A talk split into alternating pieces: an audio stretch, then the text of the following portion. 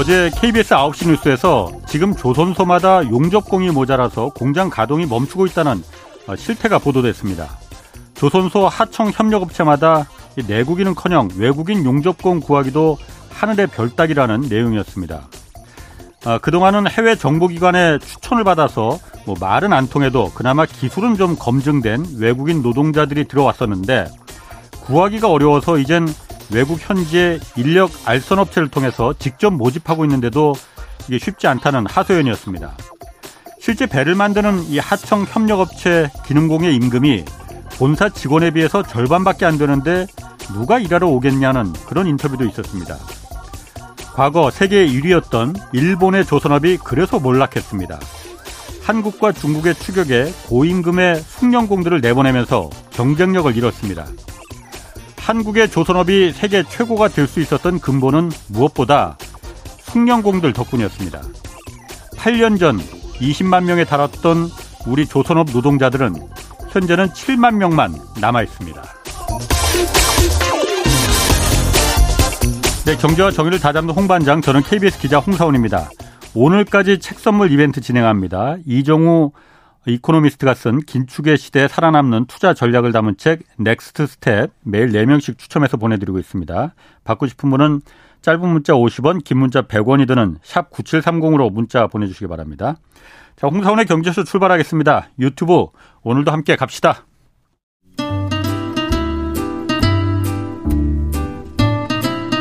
대한민국 경제 오디션 내가 경제스타 K 특집 공개 방송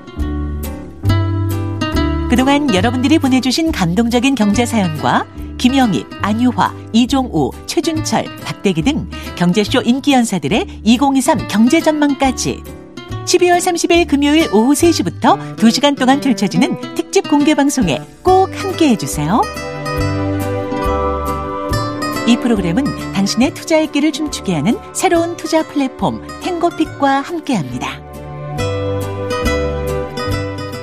네, 12월 30일 특집 공개 방송 많이 들어주시고요. 오늘 경제쇼 어, 일본이 마침내 금리를 인상하기 시작했습니다. 초저금리와 엔저를 고집하던 일본의 방향 전환이 이 한국 경제 또 다른 복병이 될 수도 있을 것 같다고 하는데 자세히 알아보겠습니다.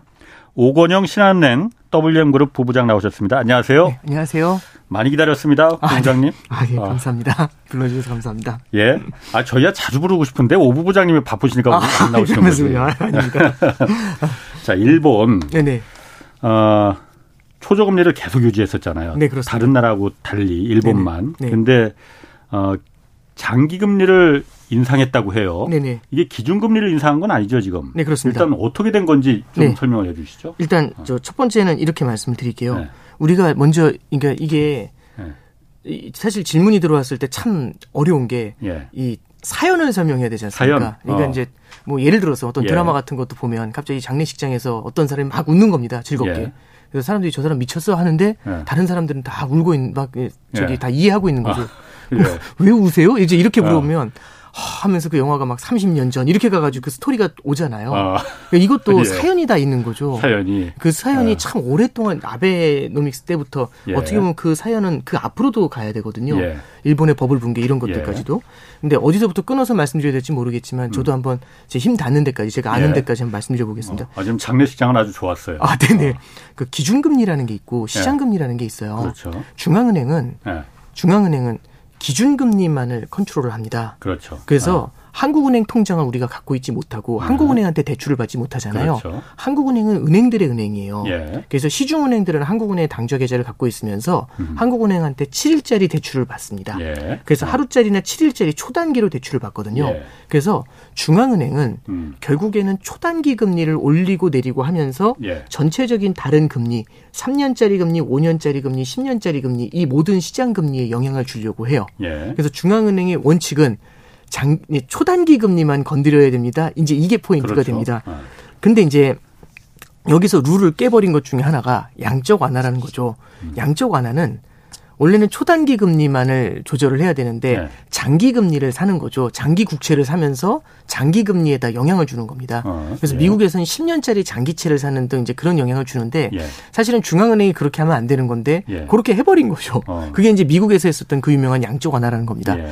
근데 양적 완화라는 건 뭐냐면 사실상 수량으로 승부를 거는 거예요. 음. 뭐냐면 예를 들어서 한 달 동안에 뭐 8천억 달러, 1년 동안 뭐 8천억 달러어치 음. 국채를 사야 돼. 뭐 이런 식으로. 예. 그럼 8천억 달러어치 국채를 사면은 예. 금리가 얼마만큼 영향을 받을까? 그건 몰라요. 예. 시장 상황에 따라 다르겠죠. 어. 시장 상황이 뭐 좋으면 더 많이 내려갈 수도 있고 아니면 많이 안 내려갈 수도 있겠죠. 예. 예. 근데 이런 케이스가 있습니다. 수량을 targeting하는 게 아니라 예. 가격을 targeting을 하는 방법이 있어요. 어. 가격을 targeting하는 게 뭐냐면 예. 그러니까 예를 들어 이런 거죠.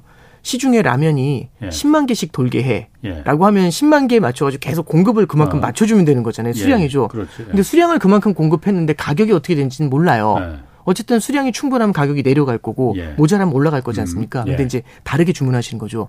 시장에 라면 가격이 천 원이 되도록 공급해. 아, 천 원이 될 때까지? 그렇죠. 어. 그러면 천 원이 될 때까지 뿌려야 되죠. 라면 10만 개, 20만 어. 개, 30만 개, 40만 예, 개 해도 예. 천 원이 안 되면 안 돼요. 그러니까 예. 뿌릴 때마다 조금씩 내려가지 않습니까? 예. 그러니까 가격을 targeting하는 건지 예. 가격이라는 걸 targeting하는 건지 아니면 수량을 targeting, 음. 10만 개인지 아니면 천 원인지 이게 아. 중요한 겁니다. 이거를 다시 중앙은행의 통화 정책으로 가져와 보면 예. 연간 뭐 5천억 달러의 국채를 사라. 예. 이게 수량인 거고요. 예. 그 다음에 금리가 예. 0.25% 위로는 못 올라오게 해라.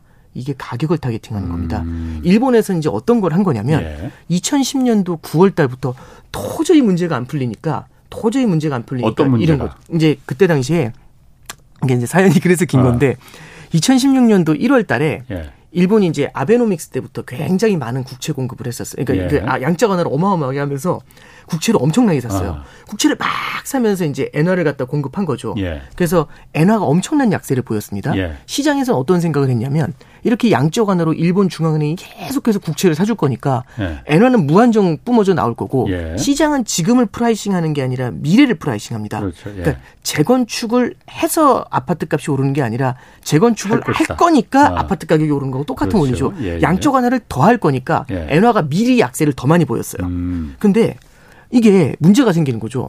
시장에서 이제 어떤 생각이 드는 거냐면 중앙은행이 계속해서 국채를 사준대요. 그럼 예. 이제 좀 약간 황당한 얘기지만 이렇게 한번 생각해 보죠. 예. 한국은행이 예. 주식회사 건영이라는 주식이 있다고 한번 해보죠. 어, 말도 안 되는 건영. 말도 안 되는 아. 말도 안 되는 사례지만 예. 주식회사 건영의 주식을 계속 무한정 사주겠답니다. 한 달에 뭐 예를 들어서 8천억 원어치 이게 사준다고 하면 가정해 보죠. 어. 뭐 말이 안 예. 된다고 어. 생각하실 수 예. 있지만 일단 그렇다고 가정해 보죠. 그럼 제가 주식회사 건영의 주주예요. 주식을 예. 갖고 있어요. 예. 근데 한국은행이 약속을 한 거예요. 공적으로. 예. 예. 사주겠다고. 오피셜리 약속한 거예요. 예. 그래서 미친 듯이 사주니까 가격이 계속 올라요. 예. 가격이 계속 오를 것 같으면 저는 지금 한국은행이 이걸 팔아야 될까요? 말아야 될까요? 안 팔지. 그렇죠. 금고 사와야죠. 거기 금고를 2중, 3중으로 해서 계속 해야죠. 그럼 나중에 무릎 꿇고 살아오게 올 거지 예. 않습니까? 예. 아. 이게 그러면 무슨 얘기냐면 국채를 계속 사면서 국채 가격이 계속 올라간다라는 기대가 생기잖아요. 예. 국채 가격이 계속 올라갈 거라는 기대가 생기면 예. 국채를 보유하고 있는 사람들이 국채를 안 내놓죠. 아. 그러면 일본 중앙은행은 예. 양적 완화를 유지하기 위해서 예. 연간 8천억 엔을 사기로 했거든요. 양적 완화를 유지하기 위해서 계속해서 국채를 사야 되는데 국채를 살 수가 없어요. 아무도 안 팔아요. 그러면 이거 어떡하지? 그러면 이 정책은 지속 가능하지 않습니다. 예. 그럼 어떤 생각이 드냐면 투자자들이 일본 중앙은행 양적 하나 못 하겠네? 이 생각이 들 수밖에 없죠. 왜냐하면 투자자들이. 그렇죠. 야. 아니 왜냐면 매물이 없으니까, 매물이 없으니까 사고를 그렇지. 싶어도 예, 예. 주식회사 건영 어. 주식 못 사겠네? 이 생각이 예. 들 수밖에 없는 거죠. 예. 그러니까 이제 어떻게 되는 거냐면 시장에 소문이 돌아요. 예. 일본 중앙은행이 못 할 것 같은데 이 어. 소문이 도니까 어떻게 되냐면 계속 할 줄 알고 약세로 갔잖아요. 엔화 약세로. 근데 못 할 것 같은데 하니까 엔화가 급격한 강세로 돕니다. 어. 그게 2016년도 초였어요. 그러니까 난리가 난 거죠. 그러니까 예. 이제 일본 중앙은행이 이거 어떡하지 하다가 오케이 그러면 엔화를 약세로 만드는 방법이 예. 엔화의 공급을 수량으로 공급하는 방법도 있지만 가격을 낮추는 방법도 있죠. 예. 그래서 가격을 낮추는 방법이 금리를 낮추면 되죠. 근데 어. 이미 일본 중앙은행의 금리가 제로였어요. 그렇죠. 예, 예. 그럼 어떻게 해야 되느냐? 그래서 마이너스 구멍을 예. 뚫어준 거죠. 예. 그래서 마이너스 0.1%로 기준금리가 내려왔습니다. 이 기준금리는 아직까지 아. 안 바뀌고 있어요. 아, 그래서 마이너스 금리가 그래서 생긴 거구나. 네, 그때 1월 예. 27일 날, 16년도 1월 27일 날 예. 일본이 마이너스 금리를 도입을 하게 됩니다. 아. 그래서 마이너스 금리를 딱 도입하니까 예. 우와 이게 웬일이 하면서 마이너스 금리를 도입하니까 일본의 금리가 내려가는 거잖아요. 예. 그럼 엔화를 갖고 있을 때 매력이 떨어지는 거니까 그렇지. 엔화가 또 약세로 확 돌아서요. 엔저로 예, 근데, 다시 원하는 대로. 예, 그렇죠. 근데 예. 중간에 당일 날이었습니다. 이게 그래서 예. 시장이 참 그날 그, 그날 아직도 나, 이게 왜 그날의 그 흐름을 아직까지 기억을 하냐면 예. 너무 당황했었어요, 저도. 왜냐하면 마이너스 금리 도입을 하니까 엔화 예. 약세겠네. 딱 차, 창을 보니까 엔화가 약세로 가요. 예. 근데 오후가 되니까 갑자기 강세로 미친 듯이 강세로 도는 거예요. 이건 뭐지? 막 이랬었는데 음. 이게 해석을 잠깐 해보면 이런 겁니다. 마이너스 금리를 도입했는데도 불구하고 예. 이게 어떤 영향을 주는 거냐면 양적 완화로 일본 국채를 사주면 음. 일본 국채 가격이 오르잖아요. 예. 근데 국채의 한계가 뭐냐면 금리가 0% 밑으로 내려가기는 어렵지 않습니까? 음. 이제 우리는 이제 그 뒤에 얘기를 알고 있지만 예. 마이너스 금리로 어, 어. 내려왔다는 걸 알고 예, 있지만 예. 0% 밑으로 내려가기는 어렵잖아요. 그러면 0% 밑으로는 어려우니까 다 온 거 아니야? 이제 이런 생각을 한 거죠. 그러면 예.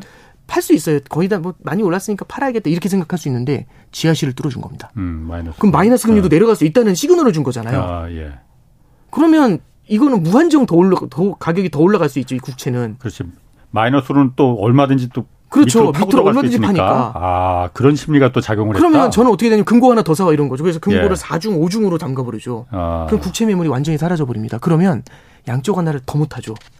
그랬더니 아. 이, 이 심리가 작용을 하면서 일본이 예. 더 이상 통화 완화를 할 수 없다. 불가능해졌다라는 그 시그널을 시장에 인식을 하게 되면서 예. 엔화가 이제 완전히 막 미치는 겁니다. 그래서 음. 2016년도 1월부터 5월, 6월, 7월까지가 예. 엔화 변동성이 엄청 높았고요. 예. 그때 다른 시장은 그래도 좀 안정이 되면서 반등을 했는데 예. 일본 시장은 굉장히 힘들었어요. 예. 일본 변동성이 진, 일본 주식 시장이 진짜 힘들었고요. 예. 엔화부터 국채 금리까지 진짜 요동을 쳤습니다. 그런데 예. 그때 당시 이제 저도 기억이 나는 게 음. 뭐냐면 16년도 여름에 일본에서 이제 버냉키 예전 FRB 의장이죠. 연준 의장을 초빙을 해요. 근데 그 사람이 와서 이제 컨설팅을 해주는데 그때 컨설팅 해준 게 뭐냐면 YCC라는 걸 하는 겁니다. yield curve control인데 아. 뭐냐면 이런 거죠. 중앙은행이 예. 단기 금리에만 영향을 줄 수 있다고 생각하지 말자. 그 어. 사고 방식을 버리고 예. 정말 어려울 때는 예. 10년짜리 금리도 핀을 꽂을 수 있다라고 예. 얘기하는 거죠. 그래서 10년짜리 금리도 예. 0, 0. 마이너스 0.1에서 플러스 0.1 사이에 딱 밴드를 만들어 놓고 10년짜리 금리도 여기서밖에 못 움직여. 이렇게 제한을 걸어버린 거죠. 이게 yield curve의 끝쪽 10년에 있는 걸 갖다 컨트롤 조절한다고 해서 YCC라고 해요. 어, 그러니까 시장 금리도 그러니까 중앙은행이 조절할 수 있다. 그 그렇죠. 방법을 알려주는. 조절해 버린 거죠. 그래서 아. 일본은 예. 중앙은행이 어떻게 하냐면 우리나라 같은 경우 기준금리를 올리고 내리고 하죠. 예. 기준금리를 일본은 마이너스 0.1로 잡아놔요. 예. 이 기준금리를 하루짜리 지금도 마이너스 0.1이죠. 그렇죠. 마이너스 0.1이죠. 예. 근데 하나가 더 있죠. 10년짜리 금리도 예.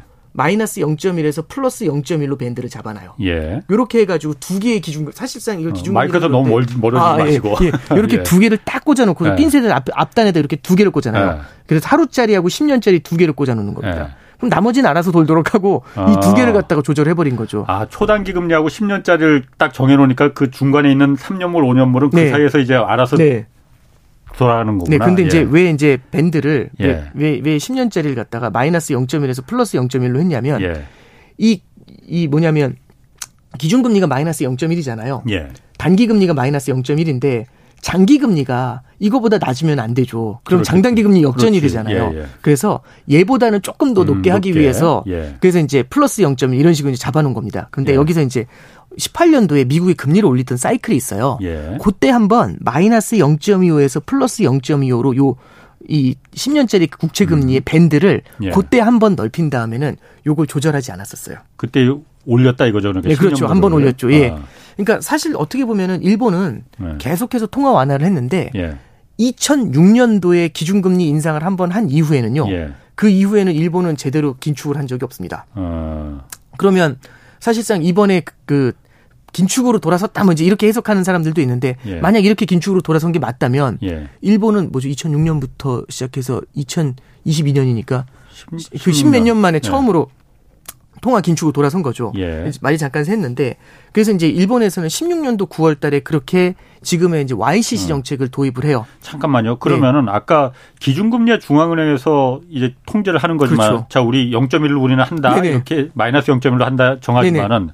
아까 10년물 국채 금리 있잖아요. 네네. 이거는 중앙은행이 어떻게 0.25든 아. 0.1이든 1% 그렇게 어떻게 정할 수가 있어요? 아, 네 이게 원리를 한번 설명해 드리면 똑같습니다. 네. 뭐냐면 기준금리라는 것도 예. 제가 뭐 말한다고 해서 해결되는 게 아니라 기준금리도 어떻게 되냐면 하루짜리 금리지만 예. 시중에 돈을 막 뿌려요. 예. 기준금리가 예를 들어서 우리나라 같은 경우 지금 기준금리가 예를 들어 3.25다. 예. 라고 하면 3.25짜리 금리가 있어요. 예. 3.25인데 시중에 돈이 많잖아요.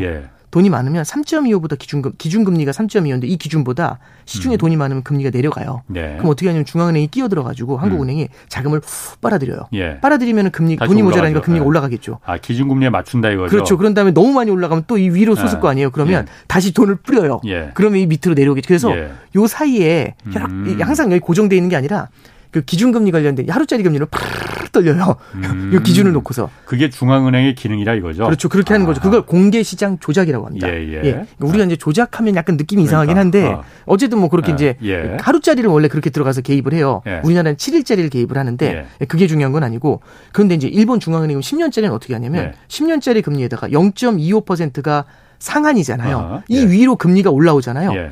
그러면 중앙은 일본 중앙은행이 나서 가지고 무제한으로 국채를 삽니다. 아, 그 그럼 돈을 국채를. 막 사 가지고 엔화를 막 뿌리는 거죠. 그러면 그럼 내려가겠지. 그렇죠. 10년 국채 금리에 돈이 계속 들어가니까 예. 이게 금리가 음. 내려가게 되겠죠. 10년 예, 시장에 예. 돈이 들어가니까. 예. 그러면 0.25를 못 넣고 다시 밀려 내려가요. 예. 그리고 또 다시 한번 고개를 들면은 막 사가지고 누르고. 예. 그래서 양쪽 하나를 이렇게 하는 거죠.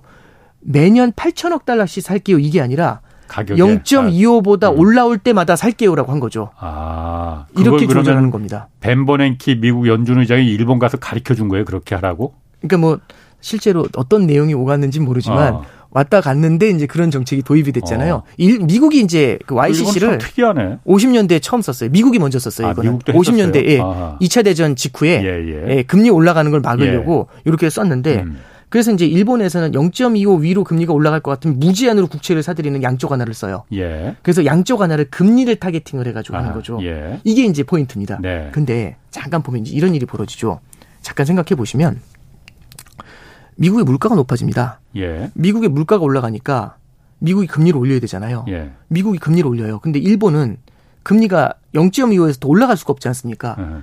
그래서 2000년도로 2020년도 코로나 때로 돌아가면 예. 일본 금리가 0.25인데 미국 금리가 0.75였어요. 예. 미국 10년짜리 금리가. 예. 근데 이게 어느 날 보니까 일본 예. 금리는 0.25에 가만히 있는데 예. 미국 금리는 4.5까지 그렇죠. 올라간 거죠. 그렇게 됐죠. 그러니까 예. 이 갭이 엄청나진 거지 않습니까? 그러면 달러 갖고 있을 때의 매력이 어마어마하게 높아져요. 그렇죠. 그럼 엔을 팔고 달러를 사서 갈 거지 않습니까? 그럼 엔화가 약세로 돌아요. 그러니까 엔화가 너무 급격히 약세를 보였잖아요. 그 순간 이제 어떤 일이 벌어지는 거냐면 엔화가 약세가 되는 순간 수입 물가가 올라가는 문제가 생기죠. 음. 일본의 인플레이션 압력이 높아집니다. 아. 이게 잠깐 생각해 보면 미국의 예. 소, 일본의 소비자 물가 지수가 3.6이에요. 지금 많이 올라갔네. 많이 올랐죠. 예. 40년 만에 가장 높습니다. 일본은 항상 디플레이 그렇죠. 시달렸는데. 예. 근데 아이러니한 건 중국은 예. 보통 일본보다 물가가 많이 높거든요. 어. 지금 중국 소비자 물가 지수가 2%대입니다. 그렇죠. 예. 그럼 일본이 중국보다 물가가 높아요. 예. 이제 그걸 갖고 이제 많은 분들은 에너지 가격이 올라서 그래 이렇게 할 수도 있겠지만 물론 그 영향이 큰 건 맞는데 예. 이게 그럼 그렇게 일시적인 거냐? 예. 그게 아니라 이렇게 이제 구조적으로 엔화가 너무 많이 올라갔을 때 생기는 음. 제도의 문제들도 있는 거 아니냐 이런 얘기가 나오는 거죠. 예. 근데 이제 이게 일본 서민들이 느낄 때의 느낌은 음.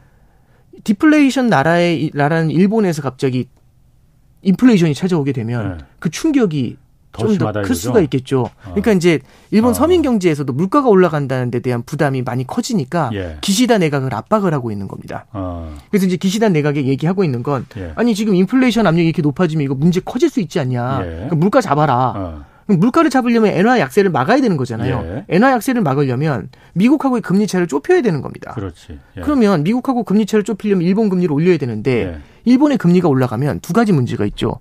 첫 번째는요. 일본이 국가 부채가 많아요. 네.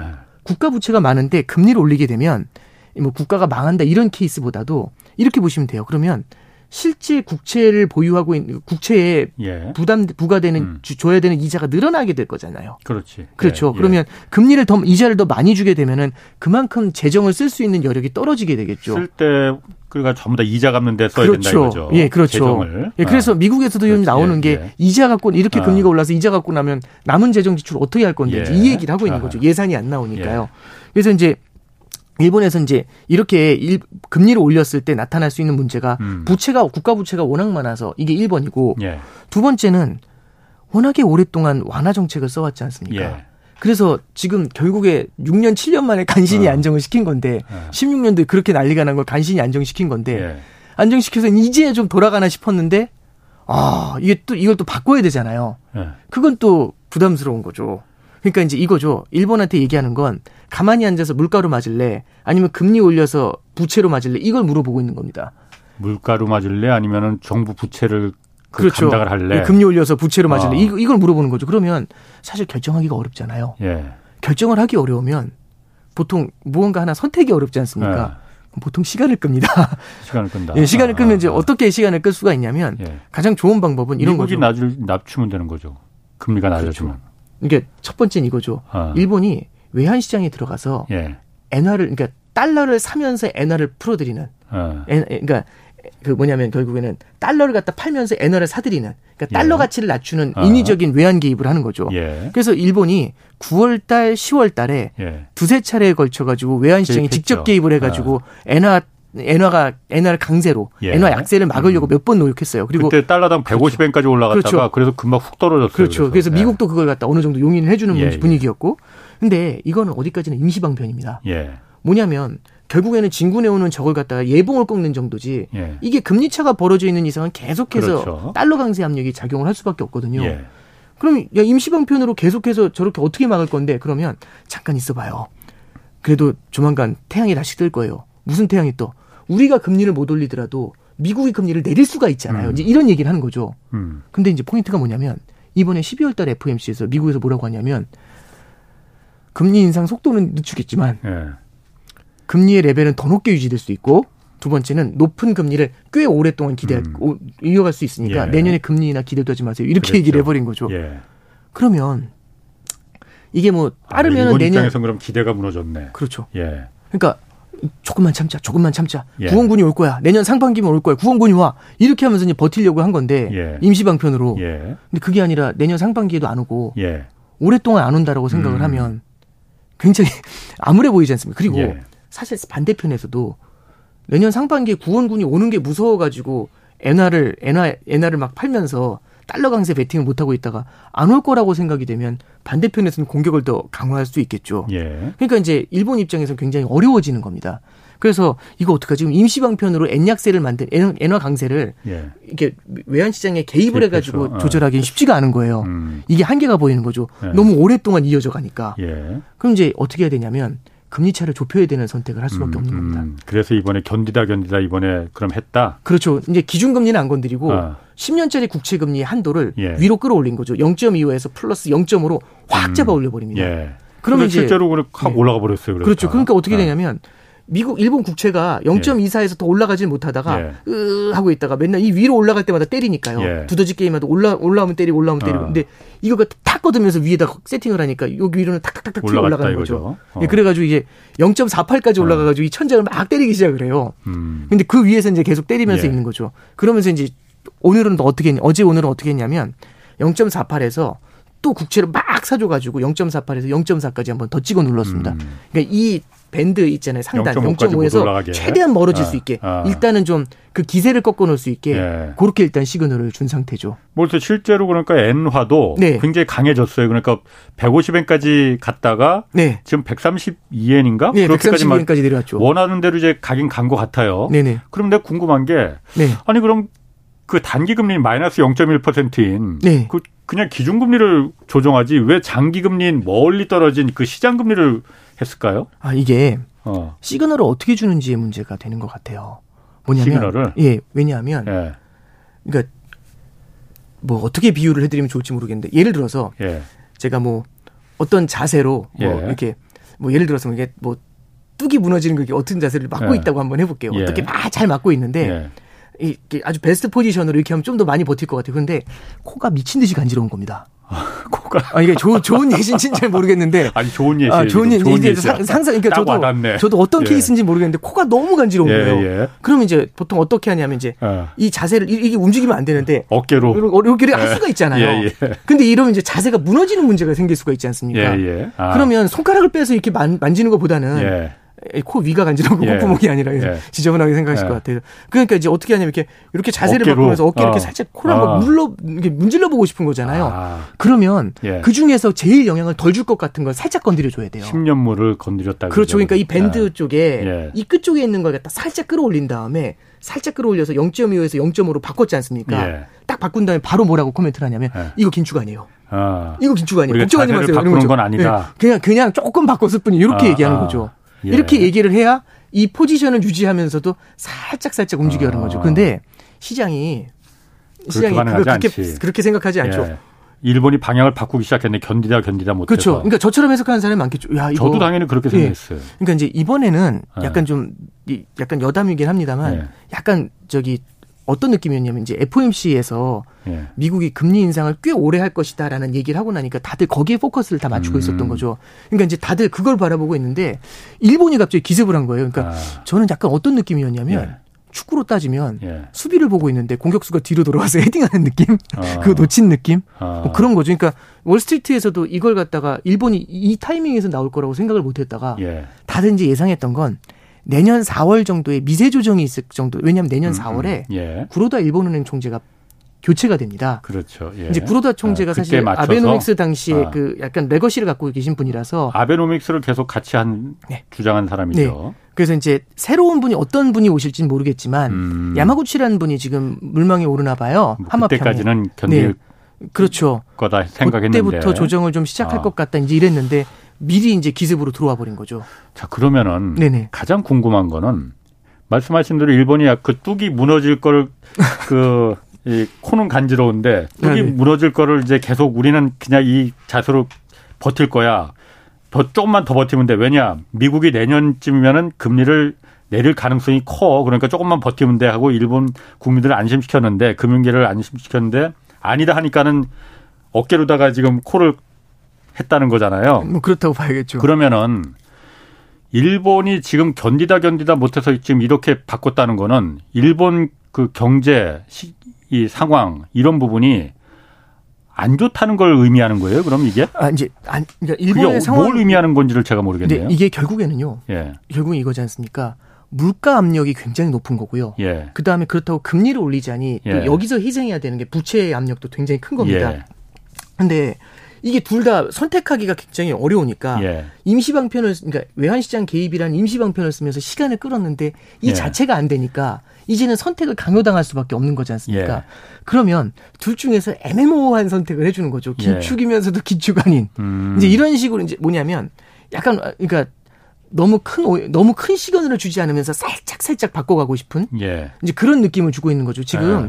일본의 부채 규모가 많기 때문에 금리를 팍팍팍팍 올리는 건 굉장히 부담스럽고요. 예. 그리고 십몇 년 만에 바꾸는 거지 않습니까? 어, 예. 바꿨을 때 어떤 부작용이 생길지는 아무도 모르잖아요. 어. 그러면 바꿀 때 확 바꾸는 게보다는 살짝 바꿔보는 거죠. 어. 만큼만 바꿔보고 하는 어. 간을 보는 거죠.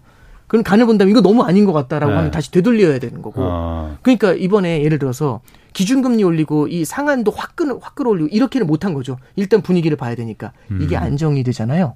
예. 그럼 또 끌어올리려고 하겠죠.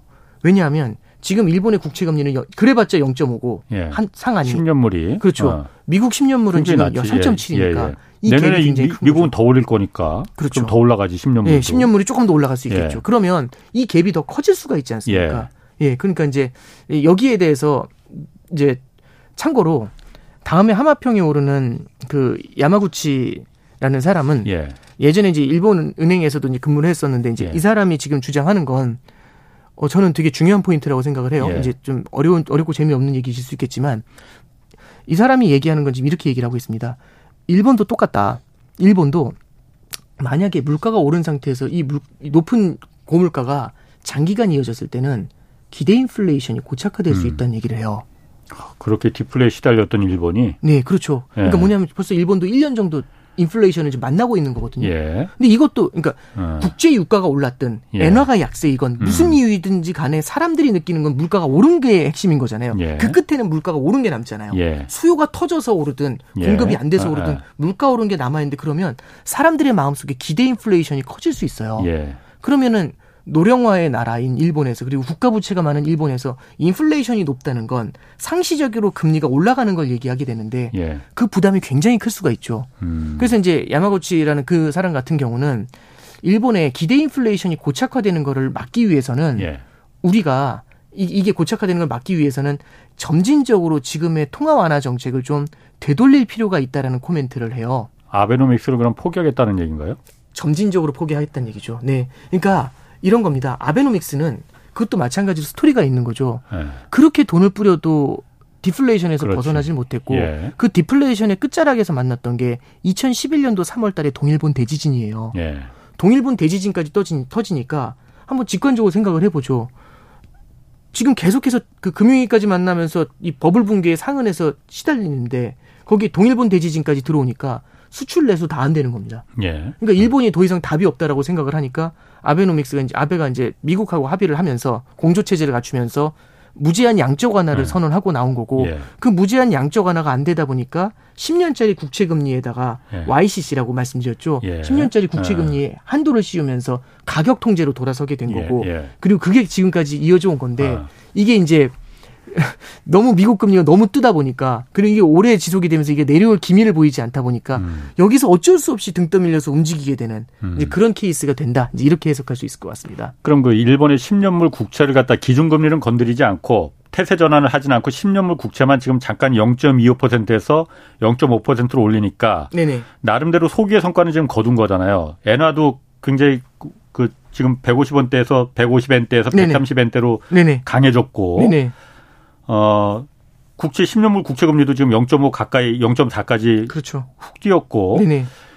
소개 성과는 거둔 거잖아요. 네네. 그런데 정말 이게 성과를 거뒀는지를 그 보려면은 이제 다음 달 소비자 물가가 정말 좀 줄어들었느냐 아, 내려갔느냐 아, 예. 이거를 봐야 되겠군요. 만약 거기서 소비자 물가가 실제로 네네. 지금 3점 몇 퍼센트대잖아요. 일본이 이게 얘기를 예를 들어서 이게 3% 아래대로 만약 내려갔다 네. 네. 하면 일본 그 중앙은행 쪽에서는 네네. 금융당국은 자신감을 가질 수 있겠네요. 네네. 이게 근데 소비자 물가라는 게 예. 물론 되게 중요한 지표인 건 맞는데 이게 요번 달에 했다고 해서 다음 달에 소비자 물가에 반영되기는 쉽진 않아요. 이게 시차가 어. 좀 걸리다 보니까 네네. 그것보다는 이제 네. 뭘 봐야 되냐면 이제 과연 시장 참여자들이 이걸 어떻게 받아들이고 있느냐 이제 이게 중요한 것 같아요. 예. 예를 들어서 이제 이런 거죠.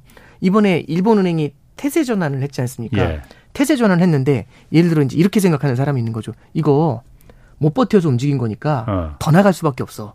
그러면 어. 이제 어떻게 가냐면 엔화를 갖다 엔화가 더 강세로 갈 거잖아요. 일본이 금리를 더 끌어올리게 될 테니까. 네. 그러면은 엔화 강세 압력이 더 높아지는지를 보는 음. 게 1번일 거고요. 예. 두 번째는 이거 금리를 더 올릴 수밖에 없어. 이런 생각이 들면은 예. 사람들이 어떻게 하냐면 0.5%로 막아놨었던 이 선 있죠. 예. 이 선을 계속해서 넘으려고 할 겁니다. 월경하려고 할 거예요. 자, 음. 자꾸. 그럼 그때마다 두더지 잡기 게임을 해야 되죠. 예. 두더지 잡기 게임이 뭐냐면 10년짜리 국채를 사들이면서 엔화를 공급하는 거잖아요. 중앙은행이. 그럼 이 과정에서 어떤 일이 벌어지냐면 양적 완화를 많이 해줘야 돼요. 그렇지. 그럼 양적 완화를 또 너무 많이 해주게 되면 일본 중앙은행이 지금 일본 중앙은행이 일본 국채를 50% 이상을 갖고 있습니다. 예. 그러니까 주식으로 따지면 완전 대주주인 거죠. 어. 그리고 이 사람이 그냥 엄청난 발권력을 이용을 해가지고 국채를 사들이니까 다른 시, 그 채권 시장 참여자들이 들어오질 못해요. 어. 뭐 이런 시장이 다 있어 이러면서 그렇죠. 완전 거대한 고래 한 마리가 호수에 있는 거잖아요. 예. 그럼 붕어들이 거기서 놀 수가 없죠. 예. 제 입만 벌리면 다, 다 잡아먹히니까. 어, 어. 그러니까 일본 국채 시장이 사실상 지금 마비돼 있거든요. 예. 그러니까 이제 이게 만약에 일본이 조금 더 바뀔 거라고 생각하잖아요. 이게 조만간 0.75로 바뀔 것 같아. 1.0으로 음. 바뀔 것 같아. 이 기대를 만약 시장이 갖게 되면 예. 그럼 0.5 위를 try를 계속 할 겁니다. 아. 그럼 양적 완화를 더 많이 하면서 더 사들여야 되는데 예. 그럼 더 사들이면 그만큼 일본 국채를 보유하는 어. 비중이 더 늘어나게 되고 그렇지. 일본 국채 시장의 중앙은행의 개입이 더 늘어나게 되죠. 예. 그럼 국채가 늘어나는 속도가 빨라지잖아요. 예. 그럼 시장 참여자들이 뭐라고 생각하냐면 오 이거 지금 일본 중앙은행이 국채를 더 많이 사는 거 보니까 예. 시장이 이거 결국에는 더 올라갈 거라는 건 말하고 있는 거고 음. 일본 중앙은행도 지금 당황해서 어쩔 줄 몰라 하는구나. 예. 이러면 더 올라갈 걸 기대하겠죠. 아. 그러니까 이게 저도 그렇게 생각을 해요. 이게 시장에 어떤 시그널을 던지는지가 되게 중요한 건데 시장에서 이 긴축 이 시그널 전환이 완연한 긴축으로의 전환을 의미하면서 더 그쪽으로 밀어간다면 예. 그러면 이제 지금으로서는 일본이 긴축을 했다라고 표현하기엔 좀 애매합니다만 일본이 확연히 긴축으로 돌아 돌아섰어요라는 얘기가 나오게 될 거죠. 예. 예 그러면 음. 이제 그만큼 국채 금리의 상승 압력이 높아지게 되고요. 음. 그다음에 엔화 가치가 더 뛰는 문제가 생겨나겠죠. 그러면 사실 일본 입장에서는 엔화가 강세로 간다, 엔화가 약세로 간다라기보다는 어느 정도 수준에서 안정이 되는 걸 원할 겁니다. 음. 저도 기업들 다니면서 예. 환율이 올라가는 게 좋아요, 내려가는 게 좋아요 이렇게 여쭤보면 다 환율이 올라가면 유리할 것 같잖아요. 근데 그게 아니라 안정되는 게 좋다고. 아, 예측 가능. 예측 가능해야 된다. 예. 이게 핵심이거든요. 예, 예. 그래서 이제 엔화가 계속 약세로 갈 것 같으니까 예. 이러면 예측도 불가능할 뿐만 아니라 물가도 올라가는 문제가 생기잖아요. 예. 그래서 엔화가 좀 안정됐으면 좋겠다라는 생각을 되게 많이 하는 건데 이러면 이제 또 반대로 확 돌아서는 거죠. 그래서 16년도 아까 전에 그 혼란 상황을 말씀드렸잖아요. 예. 약세로 갔다 강세로 갔다 막 난리가 났었습니다. 아. 엔화 그러니까 주식 시장이 난리가 났죠 또뭐 예. 기업들이 아. 막 그래서 이게 일본 중앙은행이 이제 이번에 이제 사실상 묘한 뭐라고 해야 될까요? 약간의 변화? 그러니까 이쪽을 한번 코딱지 한번 해본 아, 건데 예. 이 근데 이제 이러다 보면 자세가 무너지면서 이 지금 베스트 아. 포지션이 이제 어떻게 되느냐 이게 지금 이제 또 관건이 되는 거죠. 그럼 지금 그 일본 일본이 지금 한 번 이제 잠깐 이제 그 일종의 편법으로 한번 해봤는데 이거로 봐서 시장이 어떻게 반응하느냐 예를 들어서 네. 지금 그래도 10년 일본 국채가 단기부터 시작해서 장기까지 한꺼번에 막 폭등을 했었잖아요. 네네네. 이 10년 물짜리를 잠깐 0.25에서 0.5로 다 올려주니까. 네네. 그러다 지금 약간 좀 진정은 네, 됐는데 그렇죠. 아직 모른다는 거잖아요. 네, 그렇죠. 영국이 사실 몇, 네. 그 얼마 전에 한번 그래서 국채 가격이 폭락한 적이 있었잖아요. 네, 그렇죠. 어? 예. 그러다가 중앙은행이 다시 영란은행이 개입해서 네, 그렇죠. 다시 안정이 됐었고. 네. 일본도 그러면 그렇게 될 가능성도 있겠네 그러면요. 근데 이제 일본은 예. 방금 전에 이제 영국 같은 경우는 이 캡이 없잖아요. 캡이라는 게 결국에는 금리의 상한이라는 게 존재하지 않잖아요. 예, 예. 일본 중앙은행은 양적 완화의 경험도 많고 예. 이 금리 상한을 벌써 16년부터 그러니까 6년 이상 이어왔잖아요. 예. 그래서 확실히 이건 있어요. 이 위로 넘어오는 순간 무조건, 무조건 패버린다. 아니 그러면은 그건 네네. 긴축이 아니잖아요. 그거는 긴축을 지금 하겠다는 의지를 보였는데 오히려 돈을 더 무조건 다 사드리겠다. 일, 본 중앙은에서 돈 찍어서. 네. 그럼 그건 긴축이 아니고 양 완화잖아요. 돈 아, 풀겠다는 거잖아요. 아, 그 이제 그렇게 해석하실 것보다는 아. 0.25에 풀고 있냐, 0.5에 풀고 있냐의 차이인 것 같습니다. 아. 0.5에 아. 많이 풀겠다는 얘기죠. 근데 아. 0.5에서도 너무 많이 풀어야 되면 예. 이것도 답이 없으니까 0.75로 가야 되고 아, 어느 순간 가면은 더 이상 안 풀어도 그 위로 안 올라오는 레벨이 오겠죠. 예, 예, 예. 이제 그 음. 레벨로 저 서서 이제 밀려 올라간다 이제 이렇게 볼 수가 있는 거고 네. 제가 이제 요거하고 조금 맞물려 가지고 꼭 말씀드려야 될게 네. 시간이 저도 얼마 없을 것 같아서 제, 제 생각에 또 잊어버릴 것 같아요. 예. 이게 이제 결국에는 그러면 일본이 어떻다도 되게 중요하지만 이게 글로벌 경제에 그렇지. 주는 영향도 되게 중요하지 예, 않습니까? 예, 예. 이거하고 이제 맞물려서 설명해 드려야 될게 예. 아, 오늘 참 어려운 거 많이 나옵니다. 엔캐리 트레이드라는 게 있어요. 어. 엔캐리 트레이드라는 건 뭐냐면 엔화를 carry해 가지고 무언가 거래를 한다는 예, 얘기잖아요. 예. 엔화를 끌고 와 가지고 이게 일본이 금리가 낮지 않습니까? 예.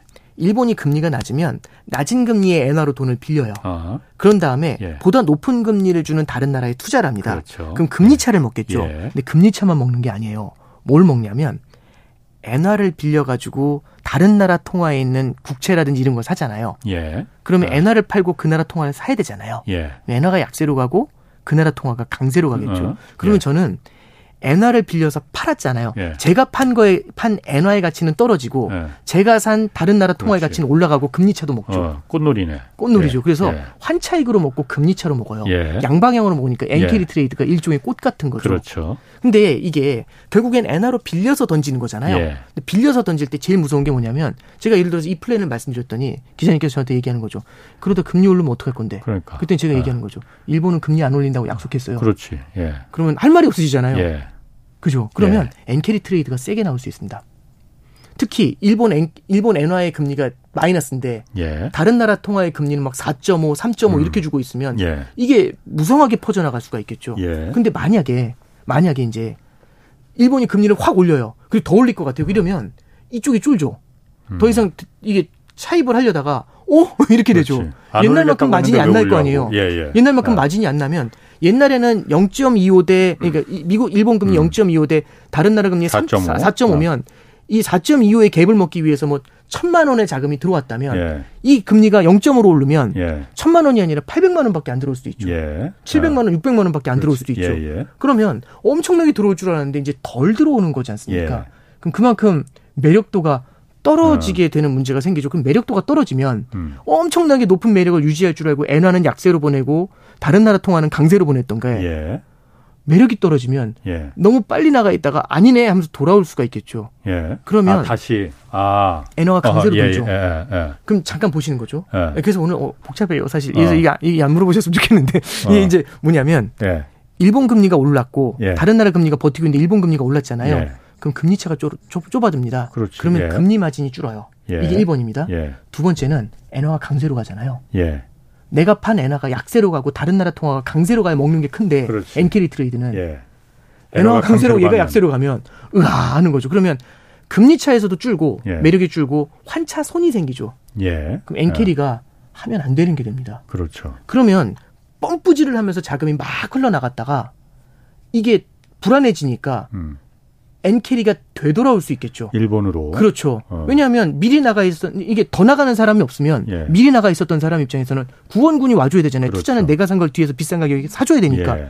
아무도 안 사줄 것 같아요. 그럼 예. 어떻게 되냐면 팔고 돌아와야죠. 어, 헐값에 팔고 그렇죠. 그럼 그쪽에 자산을 매각하고 예. 그렇게 받은 그 나라 통화를 팔고 엔화를 사서 돌아와야죠. 예. 그럼 엔강세가 더 강해져요. 엔강세가 그렇죠, 그렇죠, 그렇죠. 그렇죠. 아, 왜냐면 그 나라 통화를 팔고 예. 엔화를 더, 더 사니까. 그러면 엔강세가 더 강해지잖아요. 그럼 다른 엔캐리도 더 흔들립니다.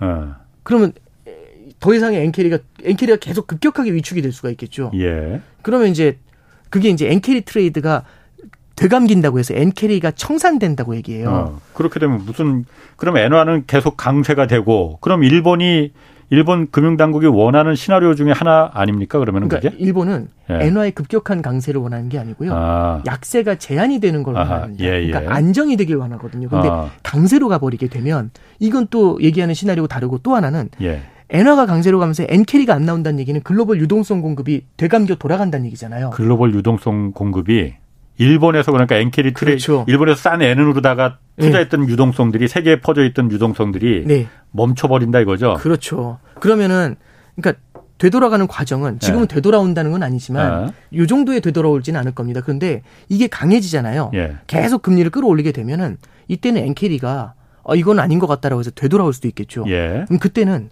다시 한번 말씀드리면 보유했었던 자산을 매각하고 예. 그죠? 예. 그렇게 받은 그 나라 통화를 팔고 엔화를 사서 돌아와요. 예. 자산 가격이 어. 떨어지겠죠. 해외에 있는 자산 가격이 그렇죠. 그리고 그게 엔화의 어. 강세로 이어지게 되고 그 나라 통화 가치 떨어지게 되고 예. 예. 이런 일이 벌어지고 이게 그래서 옛날에는 이제 2006년도 7년도에는 예. 엔캐리 트레이드 청산이 되게 이슈가 많이 됐었어요. 2006년 7년이 언제였냐면 90년대 이제 일본이 버블 붕괴가 된 다음에 예. 일본은 제로 금리를 장기로 유지하다가 예. 2006년도에 금리를 인상을 해요. 예. 어. 그때 한번 엔캐리 청산 얘기가 크게 나오면서 어. 신흥국들이 한번 되게 어. 힘들었었던 적이 있습니다. 어. 그래서 이제 좀 이렇게 지루한 말씀을 좀 드렸지만 이게 결국에는 만약에 시그널을 잘못 주게 되면 네. 이게 일본 자체에서의 이슈도 될 수 있지만 글로벌리 퍼져 있었던 엔화 유동성이 되감겨 나오면서 예. 나타날 수 있는 충격으로도 작용할 수 있습니다. 그래서 이게 저는 그런 말씀 어. 좀 드리고 싶어요. 우리도 일반적으로 생각을 할 때 주택담보대출을 받는 과정을 한번 잠깐 말씀드리면 예. 이런 거죠. 제가 한번 대출을 많이 받아서 삽니다. 예.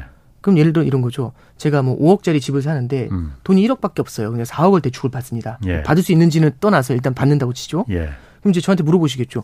이자 많이 나올 텐데. 그래서 제가 얘기, 얘기하는 게 지금 금리 계산해 보니까 음. 한 달에 몇십만 원이에요. 이 정도면 버틸 수 있어요. 금리 네. 자체가 낮으니까. 어, 어. 그럼 그 다음 하시는 질문이 그걸 거잖아요. 지금은 금리가 낮지만 오르면 어떡할 건데. 예. 근데 제가 얘기하는 거죠. 금리 안 올라요. 음. 안 올린다고 약속했어요. 예. 이거거든요. 그러면 하실 말씀이 없으니까 그냥 들어가는 거예요. 예. 그럼 집사 대출받아 집 사죠. 예. 근데 만약에 미안 딱 이러면 그럼 막 올라가면 예. 그럼 이제 제, 예. 저, 저, 같은 사람들이 바로 말씀하신 게 귀에 들어오겠죠. 큰일 난다. 딱 예. 이러시면 아, 아 알겠습니다. 안 살 거 아니에요. 예. 그러니까 이제 이, 이게 일본에서 이제 지금 0.25에서 안 올리면서 그렇게 끝까지 버텼는데 예. 여기서 이제 이걸 갖다 열어줬었을 때 음. 이걸 시장이 어떤 시그널로 해석할까? 지금 일본 당국에서는 일단 이거 진화하기 위해서 어떻게 했냐면 이거 긴축 아닙니다. 라고 얘기한 게 1번. 두 번째는 0.5 한도 위로 올라오는 거를 사전에 차단하기 위해서 0.48까지 바로 올라오니까 확 찍어 눌러가지고 네. 0.4까지 눌러놓고 그러니까. 있어요. 예. 막 사들이면서. 지금 막 개불, 사들인 거구나. 예, 그러면서 이제 자기들의 의지를 예. 보여주고 싶은 건데 예. 이거 이제 시장이 어떻게 반영을 예. 할지. 그래서 저는 한 가지 확실한 건 이거 같습니다. 내년에 예. 일본 쪽의 엔화도 하나의 변수가 될 수 있다라는 생각을 사실상 이제 이렇게 그러니까 우리 예. 자 금융시장에 어, 그렇죠. 아니, 글로벌 금융시장 전체에 예, 예. 엔화 엔화도 하나의 변수로 작용할 수 있겠구나라는 생각을 좀 해보게 됩니다. 지금 많은 분들이 네. 우리 금리에 이게 그럼 영향을 주느냐 안 주느냐, 네. 우리 시장 금리에 네네. 그거 물어보거든요. 네, 단기로는요. 이렇게 설명을 해드릴게요. 단기로는요. 예. 지금 우리나라 국채 금리도 그 일본에서 금리 올린 거 딱 발표하자마자 예. 우리나라 국채 금리도 튀었어요. 예. 왜 튀냐? 미국 금리도 튀고 다 튀었거든요. 예. 왜냐하면 이, 이 이거죠. 결국에는 일본은 금리가 낮잖아요. 예. 낮은 금리에서 뭐 예를 들어 3.5 이런 금리를 사들였던 거죠. 예. 이만큼 끌어올리게 되면 이 매력이 그만큼 존재하지 않으면 살 수가 없지 않습니까? 그렇죠. 그 일본이 네. 오른 만큼 우리도 끌어올려야겠죠. 예. 그래서 아. 그날 예. 미국 국채 금리도 그렇고 우리나라 국채 금리도 예. 계속 내려오다가 탁 예. 튀었어요. 예. 그리고 하나 더 이제 환율로 말씀을 드리면 예. 환율은 이제 여러 가지 요인들이 있습니다. 근데 이제 설명을 좀 드리면 환율을 결정하는 요인에는 펀더멘탈 요인이 있어요. 첫 번째는 원달러 환율을 결정을 할때 펀더멘탈 요인이 뭐냐면 무역 수지 흑자 내지는 그 나라의 성장. 음. 우리나라 성장이 탄탄하면 우리나라로 돈이 들어와요. 그럼 원화가 강세겠죠. 예. 그 다음에 두 번째는 금리 차. 금리지, 예. 다른 나라하고의 금리차. 예. 우리나라 금리가 높은 우리나라로 돈이 들어오겠죠. 예. 근데 이건 펀더멘탈 요인인데 요걸 또 제외하고 또 뭐가 있냐면 우리나라는 수출 국가지 않습니까? 예. 그러다 보니까 다른 나라 통화하고 움직임이 연동되는 면이 강해요. 예. 그래서 다른 나라가 약세로 가면 우리도 거기에 어느 정도는 쏠려가요. 단기로는. 음. 근데 엔화가 강세로 확 돌았죠. 예. 그럼 원화도 그 흐름을 받겠죠. 예. 그래서 원화도 강세로 확 돌아요. 예. 그래서 원화하고 엔화하고가 최근에 보면은 일시적으로 좀 강세를 많이 보였거든요. 그래서 예. 단기로는 이런 부분들이 영향을 주고요. 중장기로는 이 금리차와 성장 이런 예. 게 영향을 줍니다. 예. 그러면 이제 단기로는 원화 강세가 되는 건 설명을 해드렸잖아요. 예. 그러면 이제 중장기로는 음. 어떻게 봐야 되느냐? 저는 이게 만약에 이제 이렇게 흘러가는 거죠. 일본이 긴축을 너무 강하게 해요. 음. 일본의 긴축이 이제 본격적인 긴축이 되면 글로벌 유동성이 줄어드는 압력이 생기게 되면 예. 그러면은 실물 경제의 성장 둔화가 더 강해질 수가 있잖아요. 음. 그러면 안전자산 달러가 안전자산으로 있을 기능도 있지 않습니까? 예. 이런 경우에는 되려 달러의 강세 압력으로도 작용할 수도 있지 않겠는가? 그래서 우리가 단기적으로 음. 엔화의 흐름을 예. 엔화의 움직임을 갖다가 추수하는 예. 그런 움직임을 갖다 하나 바라보면서 지금의 예. 엔화 강세, 원화 강세를 해석할 수 있을 것 같고요. 예. 그 다음에 이게 만약에 예. 큰 문제가 없다라면은 중장기적으로 변수가 안 되겠지만 만약에 엔캐리 청산처럼 예. 일본의 어떤 통화 정책 변경이 전 세계적으로 영향을 주는 긴, 긴축의 음. 그 금융 시스템에서 이제 유동성을 빨아들이는 이렇게 해서 성장 둔화를 더 빠르게 가져간다라면은 이런 것들은 중장기적으로는 달러에는 일정 수준은 강세 압력으로 작용하지 않겠는가? 뭐 요 정도로 정리해 다시 따, 다시 강달러를 만들어 주겠 거라는 그렇죠. 거예요? 중장기적으로는 달러의 강세 압력으로 작용을 할 수 있죠. 어. 네. 아니 그러면 아까 그 말씀하신 엔캐리 트레이드나 뭐 싼 엔을 이용해서 그렇게 해외 자산을 갖다 사들이는 게 네. 양이 그렇게 글로벌 시장을 움직일 정도로 많아요? 많죠.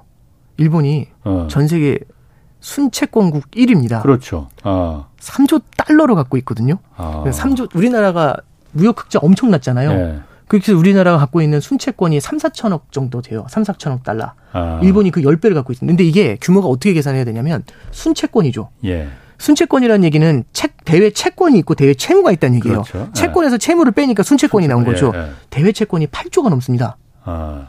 채무가 5조가 넘고요. 예. 그러니까 일본이 빚이 많아요. 맞아요. 대외 빚도 많은데 예.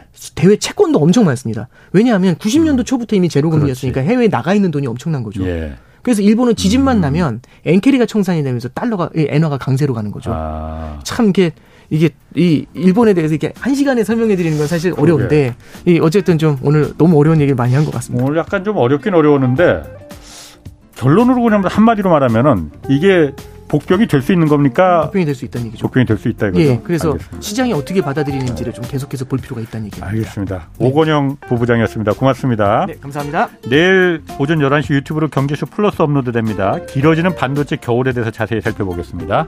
홍사원의 경제쇼였습니다.